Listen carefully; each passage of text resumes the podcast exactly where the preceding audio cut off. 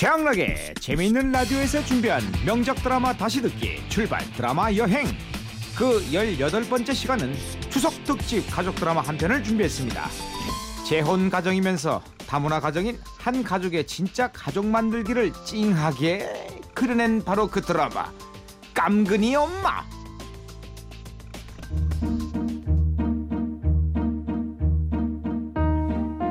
네, 이 드라마의 남자 주인공은 애 딸린 호래비 이원정 씨입니다. 털털한 외모에 사람 좋은 웃음이 포인트인 이 남자. 극중 이름은 상목이었죠. 도선 씨 좋아하십니다. 사람 좋죠? 네, 도수는 이 드라마의 여자 주인공이지요. 혼자 사는 국밥집 노처녀 견미리 씨입니다. 왔어요, 상목 씨? 네, 도순이 운영하는 국밥집에 채소를 대주는 상목이 둘은 결혼을 약속한 사이였습니다. 그렇게 상목의 아들 면근과 처음 만나게 되던 날이었지요. 그런데 면근과 마주한 도순이 당황함에 어쩔 줄 모릅니다. 면근도 도순을 반가워하지 않는 눈치지요. 된장 이 부탁하더니 손 뻥 깎고마 뭐? 뭐라고?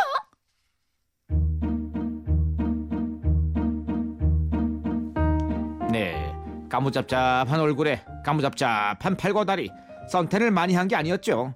명근인 한국인 아빠와 필리핀 엄마 사이에서 코 사이 아니었습니다. 내가 지금 얼마나 당황한 줄 아세요? 어머니가 죽기 전에 꼭 며느리를 봐야 되겠다고 성하셨습니다.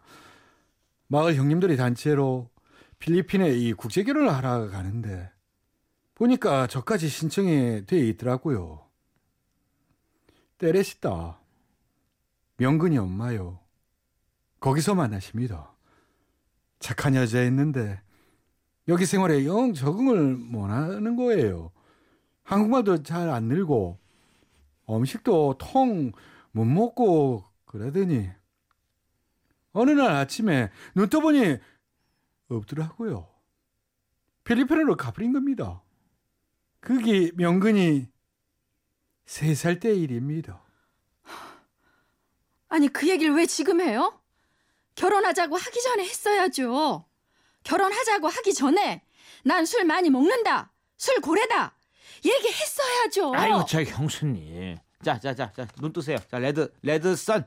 예? 대본 좀 자세히 보세요. 그 얘기가 아니잖아요. 아, 아유, 감정이입이 돼서. 아, 그 다시 다시 다시요. 큐 주세요. 잠깐만 다시 큐 드릴게요. 아유, 참. 얼굴 피고 술고래 가니?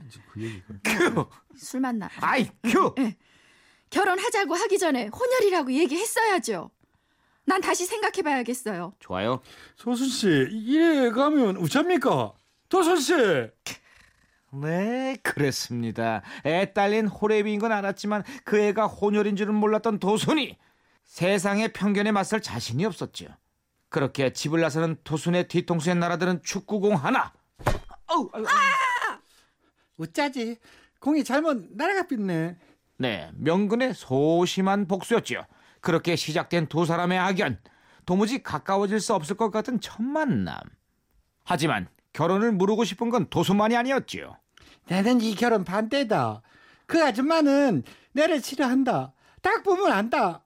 내 싫어하는 거 맞다. 그러고 뭐든지 둘이 좋은 기다.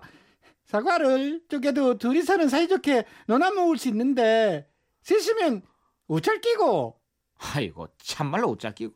네 명근이도 싫다고 난리 난리. 하지만 상목은 달랐죠 채소를 가게에 넣어주러 들른 상목에게 도수는 정떨어지게 행동을 합니다 3천만 빌려줘요.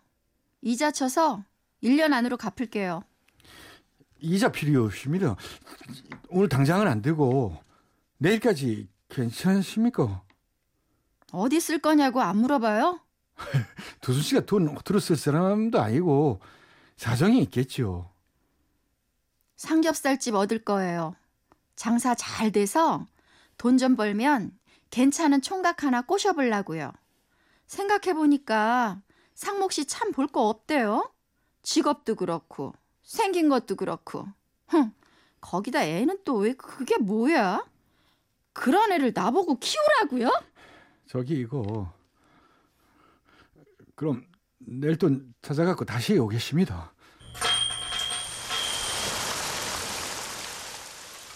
상목이 두고 간 비닐봉지 안엔 빨강, 파랑, 초록, 머리끈 다섯 개가 들어있었지요. 노란 고무줄로 질끈 머리를 묶던 도순이 안쓰러웠던 상목이 도순은 울컥해져 상목을 따라 나갑니다.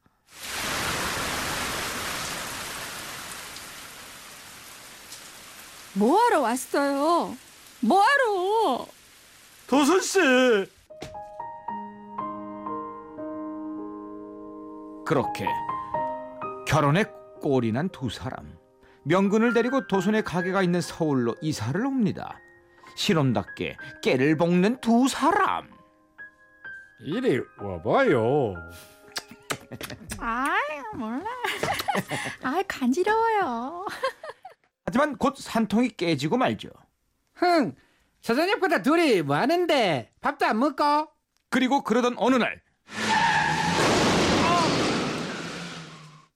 상목이 졸음운전을 하다 사고를 내고 맞은편 승용차의 운전자는 사망을 하게 됩니다. 없는 살림에 몸으로 때우기 위해 감옥에 가게 된 상목. 집에는 도순과 명금만이 남겨지죠. 자신은 계모와 다를 거라 생각했는데 남의 자식 키워보니 다를 게 없었던 도순. 무거운 마음으로 현관문을 열고 들어서는데 명근이 찬 축구공이 날아와 어항을 깨트립니다. 아이고 저거 너란 애는 정말 안 되겠구나. 어? 분명히 말했지. 한 번만 더 그러면 축구공 던져버리겠다고. 하지 마라, 제발 그러지 마라, 하지 말라고.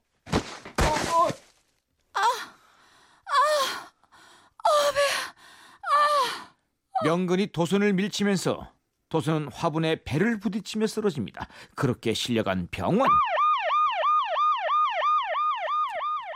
아 이거 임신한 거 모르셨습니까? 아이 참 이게 안타깝지만 이거 유산되셨습니다. 날벼락도 이런 날벼락이 그렇게 아이를 떠나버린 도순은 구치소를 나온 상목에게 모진 마음을 먹고 이야기를 꺼내지요.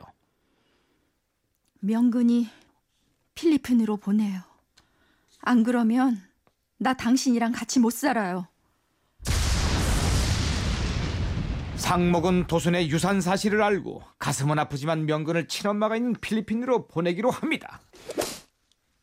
네가 무슨 짓을 해버리는지 알고 있나? 너는 아버지 말이 우습나? 와 말을 안 듣는 말이다.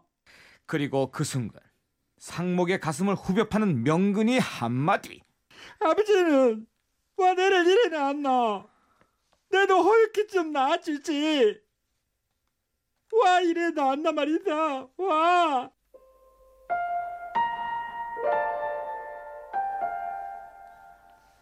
가슴 아픈 상목. 잠든 명근이의 총알이에 약을 발라주군 도순에게 사정을 해보지만 아이를 잃은 도순은 차갑기만 합니다. 결국 명근을 필리핀 친엄마에게 보내기로 한 상목. 명근의 친엄마를 찾기 위해 혼자 필리핀으로 날아가지요. 그리고 그 사이 도순은 자신을 구박하던 계모가 가난 말기라는 사실을 전해 듣게 됩니다. 그리고 자신을 보고 싶어 한다는 것도 말이죠. 내가 거길 왜 가는데? 됐다. 그 사이 명근은 친구의 생일 파티에 풀려가 놀림을 당하고 놀린 녀석을 흠신 패주고 집에 돌아와서는 떼수군을 찾아 얼굴을 박박 문지릅니다. 내도 해질 기다. 내도 아이 깨.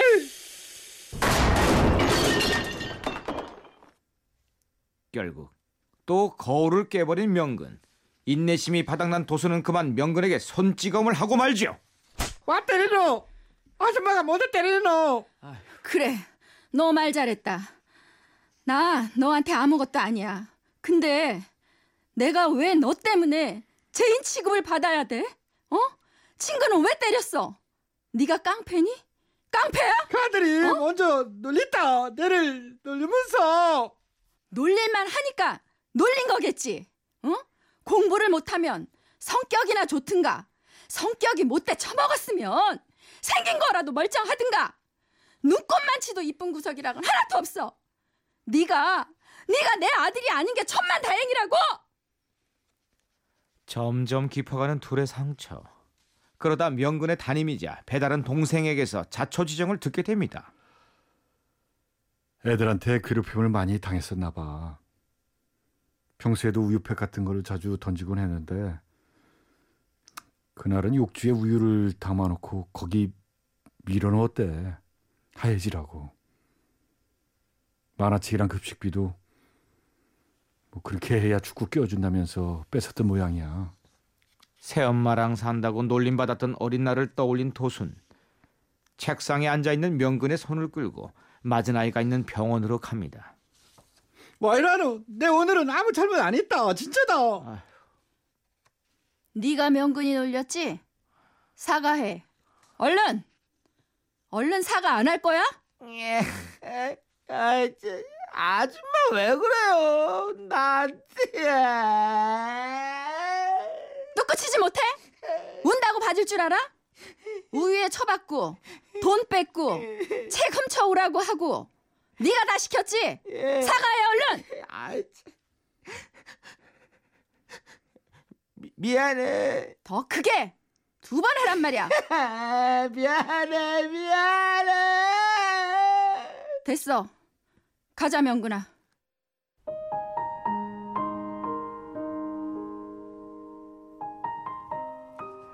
어딘가 가까워진 둘. 도수는 명근에게 사과를 건네죠. 때린 거 아줌마가 미안했어. 그래도 유리 깨고 그런 건 잘못한 거야. 놀리는 애들이 있으면 까짓거 패줘. 티 안 나게. 머리 마냥 한두 대 꽝꽝 박아버려. 알았지? 아줌마는 인자 내 편이가. 내가 왜 네 편이야? 그리고 필리핀으로 갔던 상목에게 연락을 받지요. 명근이 친엄마 축구 없대. 뭐라고요? 명근이 친엄마가 죽어요? 한 달에 30만 원만 보내주면 할아버지 할머니가 키우겠다는데 그럼 보내야죠. 핏줄은 당긴다는데 나보다야 낫겠죠. 도순에게 우산을 갖다 주러 왔던 명근은 도순의 가게의 문 앞에서 자신을 보내려 한다는 얘기와 엄마가 죽었다는 얘기를 엿듣게 됩니다. 그렇게 둘은 또 멀어집니다. 너 밥 안 먹을 거야? 된장, 내가 모를 줄 아나? 내를 쫓아내려 하는 거, 필리핀에 갖다 버리려 하는 거 모를 줄 아나? 친엄마도 죽고 없다 아이가.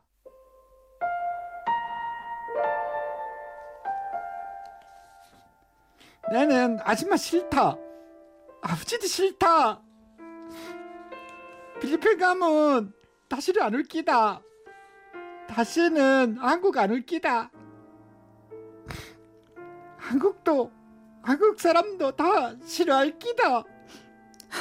명근아, 아니다. 보내지 마라. 잘할게. 공부 잘할게. 성격도 고칠게. 아들이 눌리도 화도 안 내고 절대 때리도 안 할게. 그리고 생긴 거는 생긴 거는 우유 많이 묻고 해질게 안 되겠노? 그러면 안 되겠나? 가슴이 아픈 도수는 가남으로 죽어가는 계모를 찾아갑니다. 남의 자식 키운다고 하니까 거봐라. 너도 나랑 똑같지? 키워보니 이제 알겠냐? 그런 얘기 하고 싶어 부른 거예요? 그래요. 저 그애 못 키우겠다고 나자빠졌어요. 혼혈에다 공부 못하고 줄창 사고만 치는 애지만 내 새끼였으면 어디 그랬겠어요? 나한테 왜 그러셨는지 이해돼요. 겪어보니 알겠대요. 그맘 당연해요. 그러니 이제 됐죠? 엉뚱한 곳에서 화풀이를 하는 도순. 도순의 새엄마는 그런 도순에게 어렵게 말을 꺼냅니다. 그래, 난 네가 싫었다. 남편이란 사람이 밖에서 떡하니 나온 자식 이쁘기야 했겠니? 그래도 난 너한테 차려려고 했었다. 그런데 네가 우리 집에 온 지 한 달쯤 지났을 때였어. 학교에 가니 너는 분명 엄마가 죽었다고 했다더구나. 그리고 집에 오는 길에 널 봤다. 네가 잃어버렸다고 했던 그 목도리를 개울에 던져버리는 걸. 그건 내가 한 달 내내 붙들고 앉아 뜬 거였다. 한 땀 한 땀 떠가면서 널 받아들이겠다고 마음을 다잡고 또 다잡았더랬어. 근데 네 모습을 본 순간 아무리 노력을 해도 난 네 엄마가 될 수 없구나. 그런 생각이 들었다. 그러고 나니 내 눈엔 네 미운 것들만 보이더라. 밥 안 먹는 거며 눈물 많은 거며 백 개든 만 개든 찾아지더라. 네가 왜 그러는지 생각 못했다. 친엄마가 죽고 생판 모르는 나한테 왔을 때 내가 얼마나 힘들었는지 그런 생각 못했어. 아니 안 했어. 나도 힘들었으니까 이 못난 애미가 너한테 해줄 수 있는 게 이것뿐인데 받아줄 수 없겠니?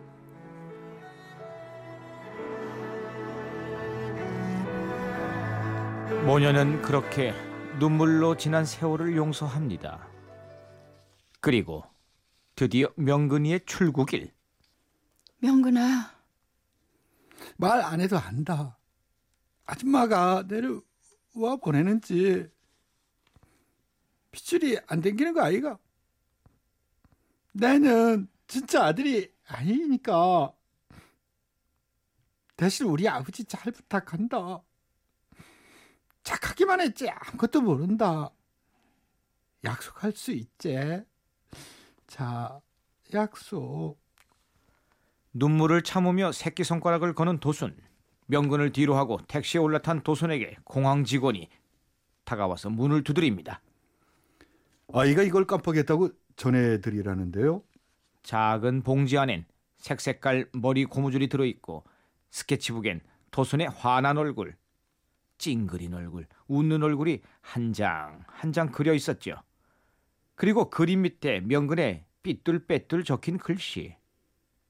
아줌마 미안하다. 다음 세상에는 공부도 잘하고 성격도 좋고 얼굴도 하얗게 태어나고 싶다. 그러면 아줌마도 내를 이뻐해 줄 거지. 것에 내 마음이 바뀔 줄 알아? 백도 없다. 아저씨, 차 돌려요. 네?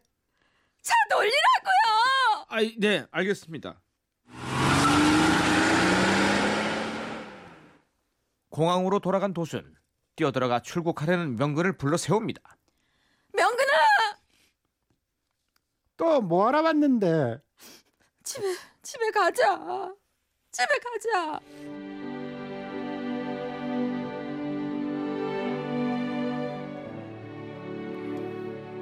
땡장 또 뻥카시네. 공부 못하고 성격 안 좋고 생긴 게 요상해서 내가 싫다고. 아니다. 아줌마는 내가 아줌마 아들이 아이라서 싫은기다. 내가 아줌마 아들이었으면 공부 못해도 성격 안 좋아도 생긴 게 요상해도 이뻐했을 기다. 아이가 그러는 너는 그러는 너도 내가 네 엄마였으면 얼굴에 낙서도 안 했을 거고 간판도 안 망가뜨렸을 거고 피가 나도록 날 밀어버리지도 않았을 거잖아. 난 네 친엄마가 될 수 없어. 난 네 친엄마가 아니니까. 하지만 영원히 네편 될게. 우유를 많이 묻어 안 해진다 키던데 그래도 내 편 알기가 그래, 그래.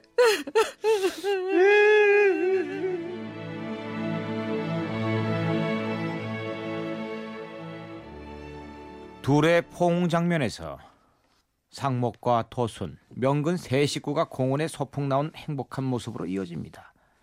여전히 편견 어린 사람들의 시선에도 아랑곳하지 않는 진짜 가족이 된 세 사람.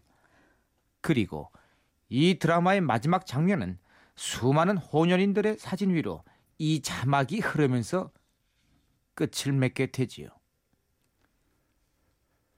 차별과 편견 없는 세상을 꿈꿉니다. 우리는 모두 한국인입니다.